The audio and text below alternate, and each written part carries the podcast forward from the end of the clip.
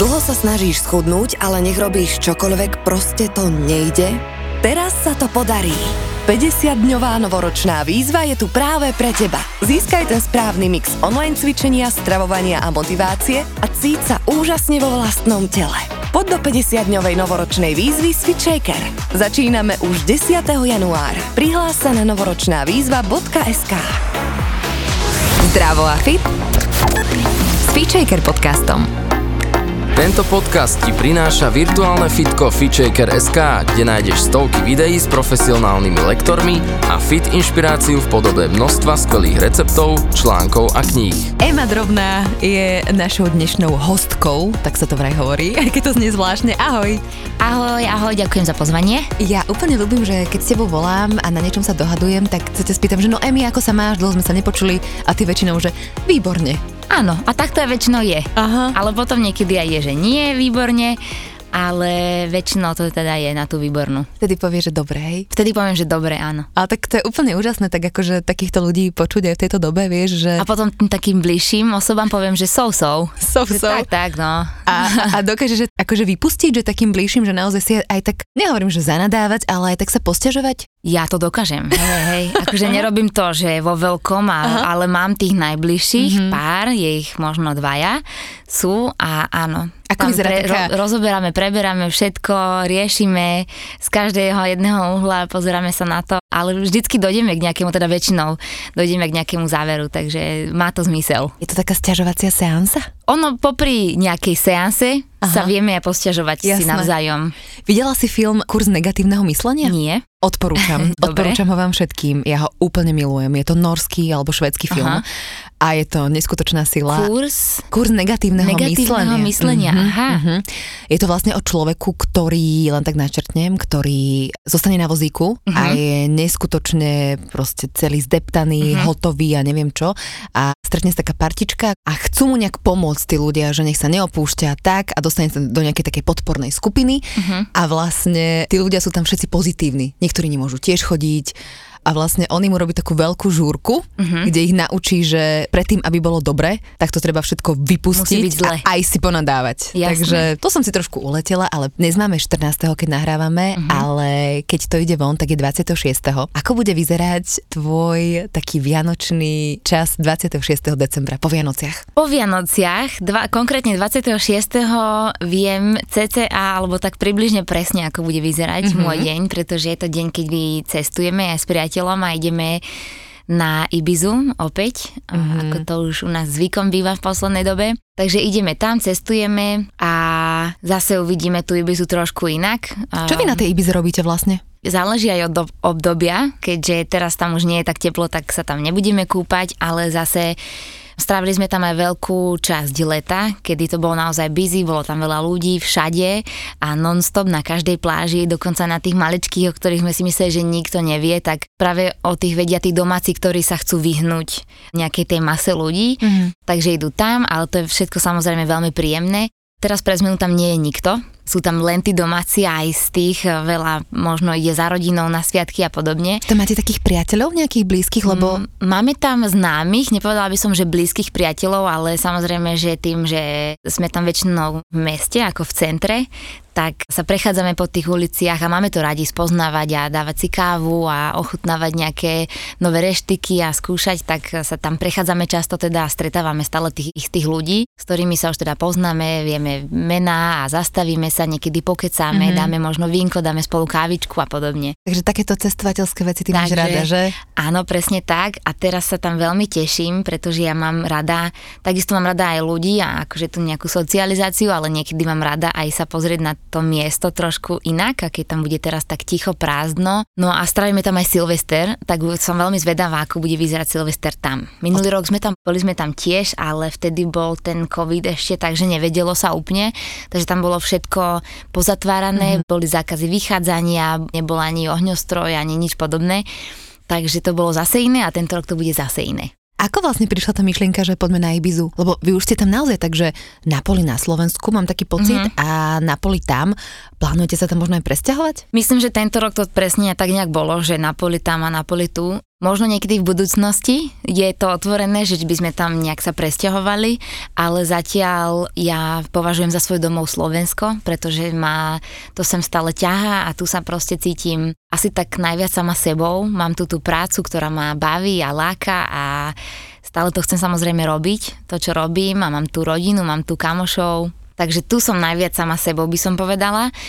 A keď som tam, tak teraz neviem, že či to mám brať, niekedy som taká, že neviem, či to mám brať ako taký druhý domov, alebo to beriem ako nejakú dovolenku, lebo ak by som to brala za dovolenku, tak je to veľmi dlhá dovolenka.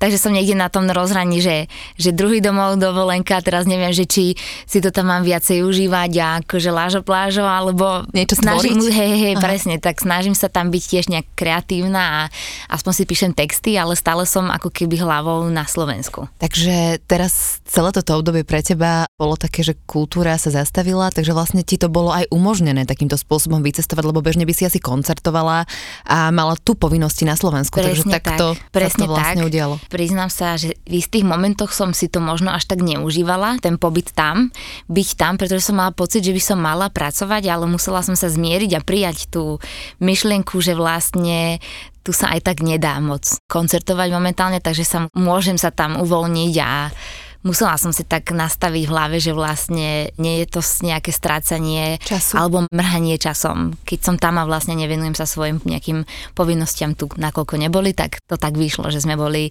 dosť času tam. Ak by to bolo tak, že tu mám prácu, tak samozrejme, že tá je pre mňa prednejšia. Spomenula si slovo prijatie. To sa asi učíme my všetci teraz v poslednej dobe. Čo tebe pomáha prijať situácie, aj také, ktoré možno si na prvý pohľad povieš, toto je pre mňa nepriateľné. Veď ja som to takto nechcela vlastne. Hej, no tak prijať to, že to tak nakoniec je. Aha. A ak sa to nedá zmeniť, tak iné východisko asi nie je. Ale učím sa to aj ja a pracujem na tom. Nepracujem na tom sama, ale k tomu sa myslím, že ešte dostaneme. Ale áno. Veľa nad tým to premýšľam, nad tým, že vlastne niekedy zbytočne, a ja som presne ten typ človeka, že takto zbytočné nejaké worrying, zbytočný strach z veci presne, alebo hej, že zbytočne sa zastavím na nejakej myšlienke, ktorá vlastne aj tak už ovplyvniť neviem, a preto je lepšie asi ju prijať a pustiť a radšej sa posunúť a zamerať sa na niečo ďalšie, ako byť zaseknutá na tom, že som to neprijala. A máš pocit, že zase veci, ktoré môžeš zmeniť, že si taká akčná a taká odhodlaná, že ich zmeníš? To sú také obdobia s tým odhodlaním, že mám obdobie, kedy to nemám, a potom mám obdobie, kedy mám to odhodlanie. Momentálne som v tej fáze, že mám to odhodlanie, ale tiež tam musel nastať nejaký proces príjmania napríklad aj samej seba, aj situácia, aká je, ale predtým, keď som mala takéto horšie obdobie, to nazvem, tak to bolo presne spojené, že nebolo to len tým, že nemám odhodlanie, bolo to práve, že spojené, ono to väčšinou aj je spojené s inými vecami, ktoré sa odohrávajú nejak vnútri a v hlave a nejaká sebahodnota a vlastne tým, že nebolo dostatok práce, ktorá mňa náplňa, kde sa ja cítim byť sama sebou. Že ťa naozaj vyživuje. Presne, pri ktorej sa ja tak si dobíjam aj možno takú tú seba dôveru, pretože je to niečo, čo ma baví a v čom viem, že som dobrá. Takže to nebolo a nevedela som to prijať, ale už som, myslím, že na tom oveľa, oveľa lepšie a príjmam to tak, ako to je, a tým pádom aj tie ostatné veci sa tak uľahčujú všetky, že OK, teraz som si povedala, že zameriam sa na všetko, čo som doteraz možno zanedbávala. Dá sa povedať, že trošičku dobieham, ale zase ja som ten typ človeka, že ja mám rada, keď sú dni naplnené a až večer si môžem tak s dobrým pocitom sadnúť. Presne, sadnúť a dám si čajík a pozriem si nejaký seriál, a samozrejme, že potom víkend mám rada, keď je voľnejší, ale ten týždeň si užívam, keď je busy. Hovorila si, že veľa na sebe pracuje, že ja ťa poznám už dlhšie, aj keď nie je úplne nejak blízko a intimne, ale presne to pozorujem, že som mala pocit, že za posledné obdobie si sa tak úplne rozžiarila. Bulvár napíše, žiari šťastím, pretože má novú lásku a neviem čo všetko, ale samozrejme to nie je tým. Aj tá nová láska môže prísť asi až potom, keď sa ty sama tak nejak rozžiari, že je ti dobre, teda ten správny partner. A čo sa teda udialo? Ty si nejak začala na sebe pracovať sama s niekým, alebo ako? Podľa mňa to ide tak ruka v ruke, že aj to samotné žiarenie musí nastať, keď je človek sám, a musí mať takú, to som až neskôr pochopila, že vlastne taká pohodlná samota, to nazývam, že musí mu byť samému dobre nemyslím teda, že vzťahovo, ale aj keď je proste sám doma, sám na prechádzke, hoci kde. Ale potom samozrejme, že keď človek nájde toho svojho partnera, tak tomu asi by malo to tak byť, že iba prospeje. Takže je to tak ruka v ruke, ale keď hovoríš o týchto nejakých zmenách, tak čo sa u mňa zmenilo napríklad je, že som začala terapiu. Je to jedno z najlepších rozhodnutí v mojom živote. Ja viem, že to je taká téma, ktorá je trošku možno tabu ešte stále. Už sa to úplne ale mení sa otvára, to. Lebo je to totálne, chápeš, je to totálne zdravé. Ideš ku kaderničke, ideš na nechty, ideš neviem tam, alebo každá to máme inak, hej. Presne, ja som v živote nebola na nechtoch, neviem čo to je, ale o tú svoju dušu sa postarať, presne o seba. Tak. To nie je žiadny luxus. Presne tak, je to úplne, a ja sa teda považujem za lucky one, alebo za takú, že uvedomujem si, že nie každý možno má prostriedky na to, aby teda mohol vyhľadať toho svojho terapeuta, alebo v momentálnej danej situácii sa nevie odhodlať k tomu, alebo si myslí, že nechcem použiť to slovo, ale veľa ľudí to možno berie, považuje ako za nejaké slabožstvo. Neviem, či to teda hovorím správne, ale tak to vnímam. Ak iba ti môžem povedať, myslím si, že veľmi veľa ľudí to tak vníma, lebo tiež som sa s veľmi blízko kamarátkou rozprávala, ja teda tiež mám svoju terapeutku, ku ktorej chodím sa poradiť s vecami, lebo mi to príde úplne normálne a prirodzené a vnímam teda, že je to skvelé. Mám kamarátky, ktoré tiež každá má svoju terapeutku. Áno, ja to mám takisto, hej. Tej jednej bolo raz povedané od asi najlepšej kamošky tiež, že keď išla ku terapeutke a teda sa jej zdôverila, tak jej povedala, že vieš čo, ale ja som si myslela, že ty si silnejšia. Uh-huh. A to ťa vie tak akože zabolieť, že... Vtedy sa treba rozlúčiť asi s tým človekom. Áno. A prijať to, že to tak je, alebo sa nad tým pousmiať a ak si rozumiete v iných veciach, tak okej, a toto prijať, že to tak berie. Ja to práve, že beriem za nejakú silu. Presne. Terapiu považujem za to, že to nejdem tam riešiť len problémy, ale riešim tam práve, že aj tie dobré veci. Pracujem tam na svojich takisto aj slabých stránkach, ale aj tých silných. A také uvedomovanie a... Objavovanie. Objavovanie, presne. A vlastne, keď hocičo ma niekedy, poviem to tak, že naštve, takže prečo ma to naštve? A teraz ono vždycky má niekde nejaký prameň, alebo myslím, že rozumieš, čo hovorím. Áno. Takže také zisťovanie, spoznávanie sa a veľmi ma to baví, ja som veľmi vďačná za to. To som vlastne chcela povedať, že nie každý si možno v momentálnej situácii alebo v danej situácii môže dovoliť vyhľadať toho terapeuta, pretože poznám aj takú kamošku a taký prípad a možno ak by nás niekto počúval a mal pocit, že by sa tiež rád do toho nejak vložil, tak ja som si nedávno kúpila svoje časopisy, neviem, či sú to magazíny alebo týždenníky alebo niečo, ale je to proste názov psychológia, myslím, a je tam veľmi veľa tém a takisto ku každej téme je tam nejaký zdroj a dajú sa kúpiť už na základe toho knihy a proste dá sa to. Vždy sa nájde cesta, vždy sa otvorí cesta, sú aj podporné skupiny rôzne, sú aj rôzne podcasty a všeli, čo sa dá nájsť, takže aj podcasty, aj všetkým týmto som si prešla a stále ma to baví viac a viac, dokonca natoľko, že si hovorím, že mohla som aj ja študovať niečo podobné. A možno, že ešte začneš, presne kto tak, vie? Aj na tým uvažujem, uvidíme. Nejakú online školu na Ibize si dáš, vyložené nohy na pláži, budeš sa vzdelávať. Ale teda ono možno ešte, čo by som spomenula, že nie je to tak, že prídem na tú moju terapiu a že teraz poviem, že čo sa deje a ten terapeut alebo terapeut povie, že no tak správte toto a toto, tak to proste nechodí. Ono to je ako taká nejaká podporná barlička, aspoň takto vysvetľuje tá moja terapeutka, ktorá nás prevádza tým životom a vlastne nastavuje nám nejaké zrkadlá a takisto nám pomáha objavovať tie zrkadlá, že možno si často neuvedomujeme, že nás niečo nahnevá, ale pritom je to len nejaký odraz, nejaké zrkadlo, v ktorom si máme vlastne sa nájsť.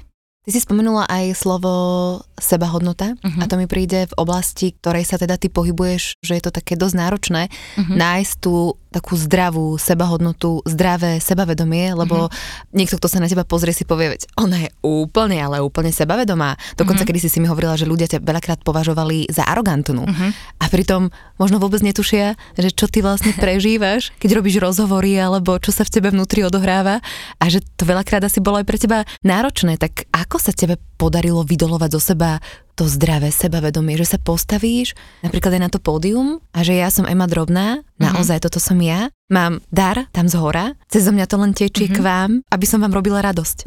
Tak napríklad pre mňa byť na tom pódiu a potom zase byť niekde na rozhovore alebo zase nejaká iná činnosť, ktorá je stále spájaná ale s mojou prácou, sú dve rozdielne veci. pretože na tom pódiu je niečo, kde sa cítim komfortne, že ten spev je niečo, keď to mám natrenované, keď viem, že mám dobrú kapelu za sebou. Keď vieš, že máš talent. Áno, a keď cítim prítomnosť tých ľudí tam a párkrát sa stalo, že na nejakých eventoch, že vlastne ani tá prítomnosť tých ľudí nebola taká, ako si možno ten človek na pódiu predstavuje, ale aj s tým som sa už naučila pracovať. V tom je to iné, že vlastne vtedy viem, že v tom som dobrá a to je to, čo viem. Uh-huh. Takže tam neriešim moc tú seba dôveru, tam je práve, že dobre. Kde ju riešiš? Riešim ju potom na takých rozhovoroch, alebo keď som v prostredí, kde som s cudzými ľuďmi a teraz musím sa s nimi nejak zhovárať a rozprávať. Ako teraz napríklad. Áno, ale tak my sa poznáme, vieš, že to je zase iné. Ale dlho som mala takú, neviem, nazvem to, že možno sociálna paranoja, ale iba v tom zmysle, že keď náhle som na stage, tak je to OK. Ako s tým pracujem, tak vyhľadala som terapiu, aj to mi veľmi pomáha.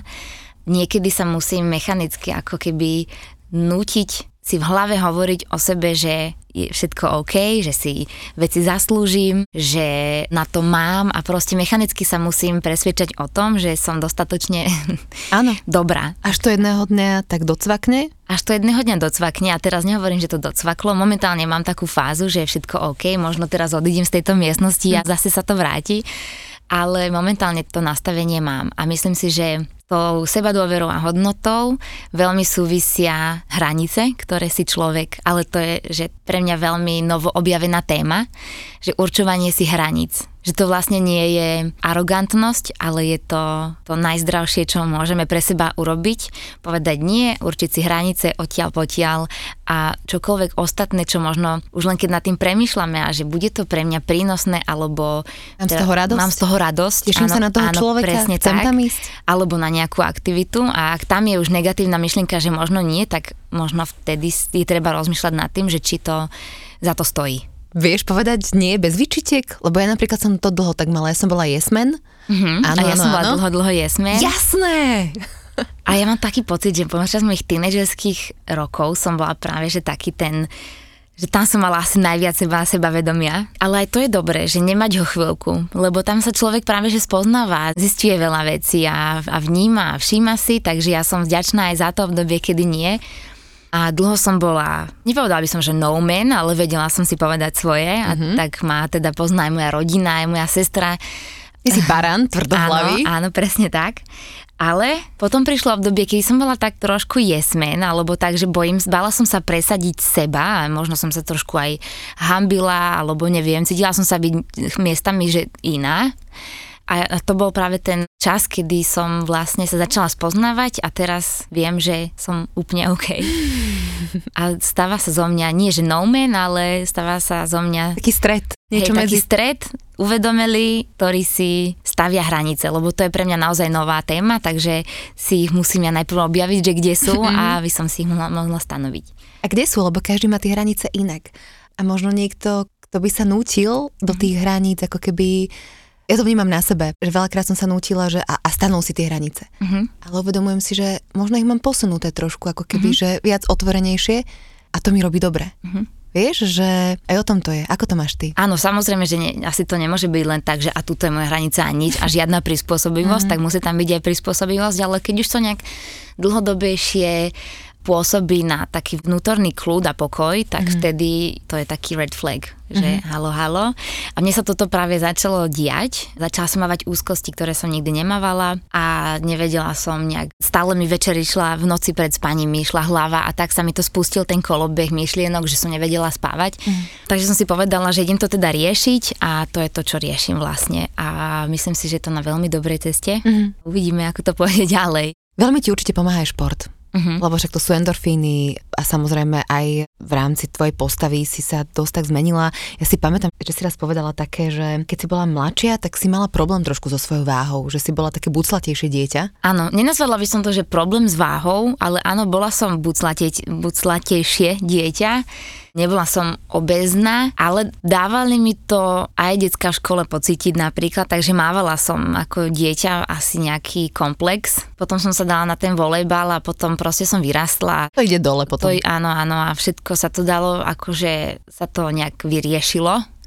Ale myslím si, že taký ten nejaký možno komplex to nazvem, alebo niečo stále mi tam ostalo v tej hlave, že stále som hľadala na sebe nedokonalosť. Čo robím aj doteraz niekedy, niekedy nie, niekedy to zase vnímam úplne naopak. A teraz si so sebou spokojná? Teraz som so sebou veľmi spokojná. Aký šport robíš? Čomu sa venuješ? Boxovala si? Áno. Hrávala som teda dlhodobo volejbal. To už ani nepovažujem, že ma to ovplyvňuje dnes, lebo to bolo naozaj, že skončila som pred 10 rokmi. Potom bolo obdobie, kedy som nerobila nič a zase aj to som na sebe cítila, že možno ani to nebolo, že bola som buclatejšia, ale nebola som so sebou spokojná. Keď sa nehýbe človek, tak to cítiš, inak presne sa nesieš. A v posledných rokoch som začala, presne box, potom prišiel tenis a potom prišiel beh, ktorý som myslela, že ma nikdy nebude baviť. Tak ma začal baviť veľmi, veľmi beh. Začala to byť pre mňa taká tá najväčšia hygiena, alebo teda cítila som sa najlepšie po behu, lebo som zo seba dala najviac a do toho som ešte cvičila so svojou váhou, s nejakými malými činkami, alebo teda ľahkými a podobne. Takže stále to obmieniam. Nemôžem asi robiť každý deň to isté, proste 2-krát do týždňa si dám ten tenis, 2-krát do týždňa si dám beh, niekedy raz. To proste záleží na to, ako sa cítim a či si dám nejaký gól alebo nie. Momentálne už druhý mesiac nerobím nič, ešte možno spomeniem, lebo... spomeň. Lebo som mala teda zlomenú kostičku, ale to už je v poriadku, len sme prišli na to, že mám nejaké potrhané väzy, takže vlastne z úplne nejakej blbosti, z nejakého zlého skoku... Čo si robila, povedz. Skočila som na fotku, úplne priznávam tie sa... Instagramy. Presne tak, úplne sa priznávam, že to bolo veľmi zbytočné. Dokonca tá fotka ani nikde, akože... She didn't make it, vieš. Didn't make it. Takže to bolo naozaj úplne zbytočné. Ale nevadí, to sa ti vyzdraví. Presne. A možno aj tam som pociťovala trošku, kým sa vydáš, Ema. Kým sa vydám, presne tak. A to som sa spomenúť, že vlastne čo sa týka aj tej mojej nejakej pohody mentálnej, tak tam to trošku tak sa znepokojilo, lebo som bola zvyknutá naozaj si vyplňať ten čas tými takýmito aktivitami. Hovorím vyplňať, lebo tie koncerty nie sú a tak. No a to zrazu prestalo, takže som mala na robote skoro nič. Ale kávu si začala robiť dobrú, som videla. Áno, takže presne, som si musela nájsť nejaké nové aktivity, ktoré sa dali robiť aj so zlomenou nohou. Už sa ti podarilo robiť dobre kapučko? Kapučko viem spraviť perfektné, ale ja som sa chcela naučiť latte art. Takže srdiečka a čo som ešte, také lístky, áno, tie swans, labute a podobne. Áno. Nič? Či áno? Srdiečko, ktoré väčšinou vyzerá ako nejaký duch. Tak. Môžeš veštiť z kávy. Môžem. To sa dá, vieš. Vidíš, to môže byť ďalší nejaký cieľ. Keď ešte sa nebude dať ďalšie 2 roky spievať, môžeš. Emina veštiareň bude. Že čo sa mi podarí vám tu nakresliť, ideme na to. Tak podaril sa mi napríklad duch, podaril sa mi niečo, čo pripomína anjela a to sa vlastne opakuje. Potom je to iba nejaký zadok s prepáčením a podobne. Poďme k tomu športu ešte. Filip veľmi veľa športuje, on robí polmaratóny, beha maratóny, triatlón, však on je športovec v podstate. Primal ťa trošku on tak viac k športu? Je ten ťahuň? On ma trošku dotiahol do toho behu. Ja som nikdy nebehala a hlavne nie z vlastnej vôle predtým. Čiže vždycky to bolo len na tréningu. Keď som ešte hrávala volejbal, aj to bolo také, že keď sa tréner nepozerá, tak jasne. Ako neviem, či to pripomínalo chvodzu alebo beh, ale niečo medzi tým. Nevyzeralo to ako nič. V podstate, takže ja a beh sme nikdy neboli nejak ruka v ruke kamoši. Takže čo sa týka behu, tak do toho ma dostal. Čo sa týka pochopenia, že ako je dobre trénovať a kedy je to prospešné a koľko stačí a že vlastne aj keď človek má niekedy pocit, že zvládne viac, že dlho nič nerobí a teraz si raz zabehá, čo ja viem, dajme tomu, že 4 km a potom si ide zabehnúť 5 km, ale cíti, že vlastne môže aj 7, že mu je dobre, tak aj to ma naučil, že vlastne treba postupne sa tam dopracovať a nie, že len keď cítiš, že teraz môžeš, tak ideš, pretože môžeš to prepaliť veľmi jednoducho, len kvôli tomu pocitu, že ja môžem. Pozorovať to svoje telo, počúvať. Presne, pri ňom sa učím také, že správne možno cvičenie. Že aby to aj malo význam, aj aby to nebolo prepálené, alebo aby to nebolo zbytočné. A cvičívate spolu? Veľmi málo kedy, ale áno, mali sme aj pár tréningov spolu a je to ako veľmi super. A si vo vzťahu taký ten typ, že chceš, aby ste boli stále spolu, alebo robili veci spolu? Mali sme aj toto obdobie, zistili sme, že asi to nie je úplne, alebo zistili. Tak prirodzene nejak... to odišlo, pretože si myslím, že aj vo vzťahu by mal mať každý to svoje a že je to veľmi prospešné aj pre ten vzťah, nebyť stále spolu. Ale mali sme obdobie, kedy sme boli veľmi často spolu, aj sa to tak trošku odzrkadlilo a teraz som rada, keď mám čas aj ja na seba a on určite, keď má čas on zase na seba, takže nepušujeme. Taký ten me time, hej. Presne. Každý vlastne je úplne... A potom si aj viacej vážime ako ten čas tým druhým a vlastne viacej si vážime aj toho druhého, aj sami seba. Čo najviac vnímaš ako takú veľkú výzvu vo vzťahoch možno partnerských celkovo? Podľa mňa najdôležitejšie, alebo teda aspoň pre mňa, je rozprávanie sa s porozumením, kedy vlastne keď sa niečo vyskytne, nejaký konflikt alebo nedorozumenie a ten jeden teda to chce riešiť a možno ten druhý úplne nie, to je OK, ale potom takto, keď už sa rozprávajú, tak aby sa tie strany počúvali, obidve strany, aby sa tí partneri počúvali, aby sa vedeli na ten na seba problém, naladiť. Hej, pozrieť aj z tej strany toho druhého a nebrať to možno ako útok alebo niečo, ale možno nejakú snahu o pochopenie a o nejaké jemné zmeny. Nie, nehovorím, že zmeniť človeka, ale možno v daných situáciách iné správanie. Si lepšia v rozprávaní alebo v počúvaní? Ja si myslím, že som v oboch celkom dobrá. Že sa vieš tak naladiť na človeka. A Filip je aký? Filip je... Že má tú snahu? Má tú snahu. Má, ale tak akože asi prirodzene menej ako muž. Je to proste už tak dané, že my ženy sa chceme viacej niekedy rozprávať a viacej ísť do hĺbky vecí a podobne. Ale stretávame sa akože v tom, takže je to OK. Nemáte Taliansko, lebo akože niekedy je dobre sa pohádať, myslím si, že na prečistenie vzduchu je fajn. Nehovorím, že sme nikdy nemali, samozrejme, že nikdy neletali taniere ani nič podobné, ale jasné, pohádame sa aj my, ale to je presne to, že kľudne po tej hádke dajme si nejaký čas na ukľudnenie. Nehovorím teraz, že 3 dní, to by som nezvládla, asi ani deň, ale nech tie proste tie prvé emócie opadnú. To som sa ja napríklad musela naučiť, že naučiť sa aspoň pol hodinku proste to nechať tak. Vychladnúť. A potom sa, vychladnúť presne a vrátiť sa k tomu. On je skôr ten, že on vychladne, vie byť ticho a vlastne vyspí sa a on to má už vyriešené, ale ja si to musím uzavrieť ako keby. Rozumiem. Len veci som riešila, zvykla som s horúcou hlavou a už som sa, alebo teda učím sa. Nepoviem, že už to mám zmaknuté, lebo je úplne jasné, že sa to ešte niekedy stane aj s horúcou hlavou. Tak sa učím proste najprv sa nejak upokojiť, spritomniť a presne, že potom to ide trošku už lepšie. Takže vlastne neísť napríklad do postele zaspať a nechať to do druhého dňa, ale že potrebuješ si to ako keby vyrozprávať možno. Áno, ja som takáto. My ženy asi väčšinou, áno. Hej, toto mám. Si mi spomínala kedysi, že Filip je taký dosť poriadku milovný. Stále platí. Hej, je on práve ten, že čo tak chodí? Nie, obidvaja sme, by som povedala. Ja som sa, dosť som sa prispôsobila, ale mne sa to páči práve, že? Nikdy som nebola ten typ človeka, že každá vec má svoje miesto a teraz už viem, že každá vec má svoje miesto. Veľmi rada napríklad upratujem, je to pre mňa tiež taká nejaká hygiena, proste ten čistý priestor, to dá toľko energie, že o tom sa asi nemusíme ani rozprávať, to každý cíti už len na takom príklade, že keď si prezlečie periny alebo niečo, že ako sa tam spí a aký je to pocit. Áno. Ale on je presne ten človek, že sem tam trošku už, ja to považujem za také prílišné, v poriadku milovanie, ale samozrejme, že ja to úplne akceptujem a... Tak ako ja sa jemu prispôsobím, takisto aj on mne. Takže napríklad aj, čo by som povedala... Vianočné upratovanie, ako u vás vyzerá napríklad? Vianočné, tak my máme permanentne čisto. Je tam len prach, ktorý sa tam proste objavuje. A objavia sa tam potom nejaké ozdoby alebo niečo také? To som presne chcela povedať, že on je presne ten typ, že on by tam možno ani nemal a myslím si, že doma on nikdy ani nemal stromček vianočný, ale tento rok som ho tam teda dovliekla. A síce je maličký, je živý, je zasadený, možno vydrží snáď aj dlhšie. Je naozaj veľmi maličký, ale je veľmi cute a je to také naše a on sa z toho veľmi teší, takže to bolo také prekvapenie pre neho. Ja som mu o tom nepovedala, to bol taký impuls zase, že a poďme si spraviť aspoň tu trošku tú atmosféru. Takže už máme vianočný stromček, máme adventný veniec a máme tam koláčiky napečené. Pečíš? Pár. Nie, dostali sme do daru. A chystáš sa niečo upiec? Alebo celkovo, máš taký pocit, že si taká gazdinka? Alebo... nenazvala by som to gazdinkou. Gazdinka je také zvláštne slovo. Hej. Nepečiem, nemám to rád. Minulý rok som piekla s maminou. Sme spravili také tie basic, také tie, čo sa ozdobujú. Neviem, medovníky. Medopresne.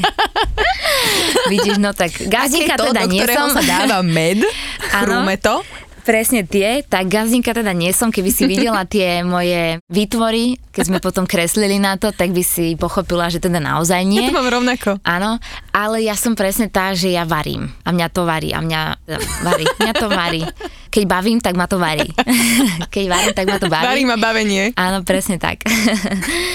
Takže v tomto ja si idem, že to je aj taká tá moja činnosť a aktivita, kde sa cítim sama dobre, akože taká tá moja samota, istá forma, že každý má nejaké svoje aktivity a jedna z mojich je varenie. A ja som úplne za to, že keď ťa nebaví umývať okná a fakt nemusíš, nechaj to niekomu, kto to vie, kto to urobí s radosťou a ty zatiaľ ten čas využij na niečo, čo proste ty vieš. Keď ťa nebaví piecť, tak proste nehraj sa na niečo, kúp si tie koláče a rob niečo iné, tak. Alebo zabav kamoške deti, ktorá ti napečie. Vieš? Ty máš nejaké aktivity?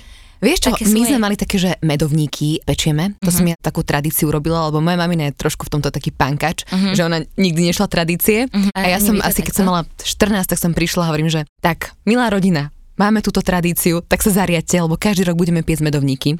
Tak to sa snažím, že aspoň jednu várku urobiť, ale mala som tiež také snahy, že idem piecť alebo niečo, ale ja skôr pečím také, že zdravé, aby to bolo čerstvé, alebo si vyrábam také rauguličky alebo niečo také, ale fakt si hovorím, že nesilím sa do toho a naozaj milujem deti, zobrala som kamoške syna, stavali sme bunker a hovorím, že prosím ťa, ty zatiaľ napeč, lebo ona miluje pečenie. Takže takto mi to príde, že fakt si treba si uvedomiť niekedy, že na čo sa tu ja hrám, ja chcem robiť to, čo mi naozaj robí radosť, lebo nemám čas už na to robiť veci, ktoré mi nerobia radosť. Samozrejme, keď ich fakt nemusíš robiť, vieš. Áno, jasne. Takže takto, no. A čo sa jedla týka? Myslíš na Vianoce? Tak samozrejme, vždycky to bola tradične, že kapustnica, kapor, šalát. Ste tradiční. Bývali sme. Posledné dve Vianoce som nestravila, sme teda nestravili doma, jedny sme strávili v lietadle, štedrý večer. Normálne štedrý večer v lietadle? Áno, to sme išli. To si plánovali? No tak to sme museli plánovať, hej, to bol veľmi dlhý let, išli sme do Austrálie. 25. sme tam už teda boli v Austrálii a oni tam vtedy majú, to je pre nich, myslím, že ten deň vianočný, takže všetci tam chodili v mikulášskych čiapkách, po pláži, presne tak. A to bolo zase úplne iné, tam sme jedlo vôbec neriešili. Minulý rok sme mali, takto to bolo, mali sme niekde byť a nakoniec kvôli pandémii nám zrušili zase let, takže sme nakoniec zostali doma, tak Filipovi rodičia nám doniesli teda, vtedy sa nemohli ani stretávať rodiny medzi sebou, tak nám iba cez dvere akože doniesli kapustnicu a rybu a šalát, čiže aj tam to bolo minulý rok. No a tento rok ideme trošku taký zmodernizovaný štýl, dáme si zdravšie, nebude to vypražené, bude to losos a bude to batatovo-celerové pyré, ale kapustnica s klobáskou. S klobásou potom. Presne, inak posledné dni, to sa možno, keď už sme pri tom jedle, tak sa priznám, že veľmi si idem kyslú kapustu. Aha, a tá kyslá kapusta je zdravá? Veľmi zdravá a veľmi chutná. A čím kyslejšia, máme aj domácu, ale keďže som nebola dlhšie doma, tak som išla zháňať do Stupavy, tú Stupavskú a zohnala som a čím kyslejšia, tým lepšia, fantastická. Milujem to tam v Stupave, neviem, či si bola niekedy. Počúvaj, ja som sa zamilovala do Stupavy, ja som tam bola v lete na koncerte v tej synagóge. Áno. A ja som povedala, že chcem tu proste žiť a inak zháňam kapustu na kapustnicu, lebo si chceme vyskúšať nejakú že vegánsku prvýkrát, alebo proste takú nejakú vege, lebo ja tú klobásu vždycky odtiaľ, tak ako keby dávam von, tak hovorím, že idem si ja prvýkrát, lebo u nás to robí mamina vždycky, hovorím, že tak už si veľká. Urob si kapustnicu. A dobre, že mi dávaš tip do Stupavy, no? Áno. Ak si sa tam vtedy zamilovala, tak teraz, alebo pre mňa to aspoň také bolo, že naozaj fascinujúce, lebo no uvidíš to, tamto proste kapustou žije teraz. Dobre, super. Tak vy, ktorí máte možnosť ísť do Stupavy, tak sa tam potom určite stretneme. Na kapustu pôjdeme. No dobré, my takže teraz vlastne ty už cestuješ na Ibizu 26 dnes, tak šťastnú cestu ti želám. To je skoro ako keby som sa prihovarala zo vzduchu. Ja lietam. Áno, teraz si lietáš. A inak Ibiza, to som si myslela, že taký party ostrov, ale v podstate vôbec nie. No tak v zime vôbec nie a cez leto áno, ale dá sa tomu vyhnúť a ja sa teda vyhýbam. A je to tam také, že ono, je tam jedna tá pláž, ktorá je veľmi party, ktorá bola už 2 roky zatvorená, čiže ja som ju nikdy nevidela. Ale tá je veľmi blízko letiska, čiže keď ideš už tak viacej donútra do ostrova, tak je to tam čoraz krajšie a krajšie a naozaj, na čo sa tam ja sústredím, je práve tá príroda, tá zeleň, to, že to ostrov a nie je to proste suchý ostrov, ale je naozaj, že hornatý, lesnatý, zelený a pláže sú tam nádherné, takže ja som mimo party zone.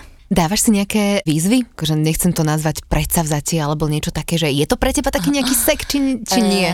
Nie, napriek tomu, že Silvester a Nový rok, teda to je môj obľúbený deň v roku. Áno? Áno. Prečo? Neviem, ale celý deň som OK a potom ako náhle začne byť, že máme minútu do, tak mne sa niečo stane v hlave a ja som úplne zblázená, ja úplne sa teším a že a väčšinou to skončí tak, že vlastne ak je 10:09 a 01 a ja plačem, ale tak akože tak príjemne, s úsmevom na tvári, nie že plačem, to sú také dve slzy z nejakého šťastia zvláštneho, neviem prečo, ja vlastne nostalgia ani nič neočakávam, aj viem, že sa v podstate nič nemení, ale je to proste jeden z mojich obľúbených dní, ale predsavzatia si nedávam. Teraz si dávam a to je to, že opäť začnem behať a športovať, pretože nemôžem kvôli tej nohe momentálne, ale to nie je predsavzatie, to by sa stalo tak či tak, že ako náhle budem úplne fit, tak idem na to, zase nabehnem na beh.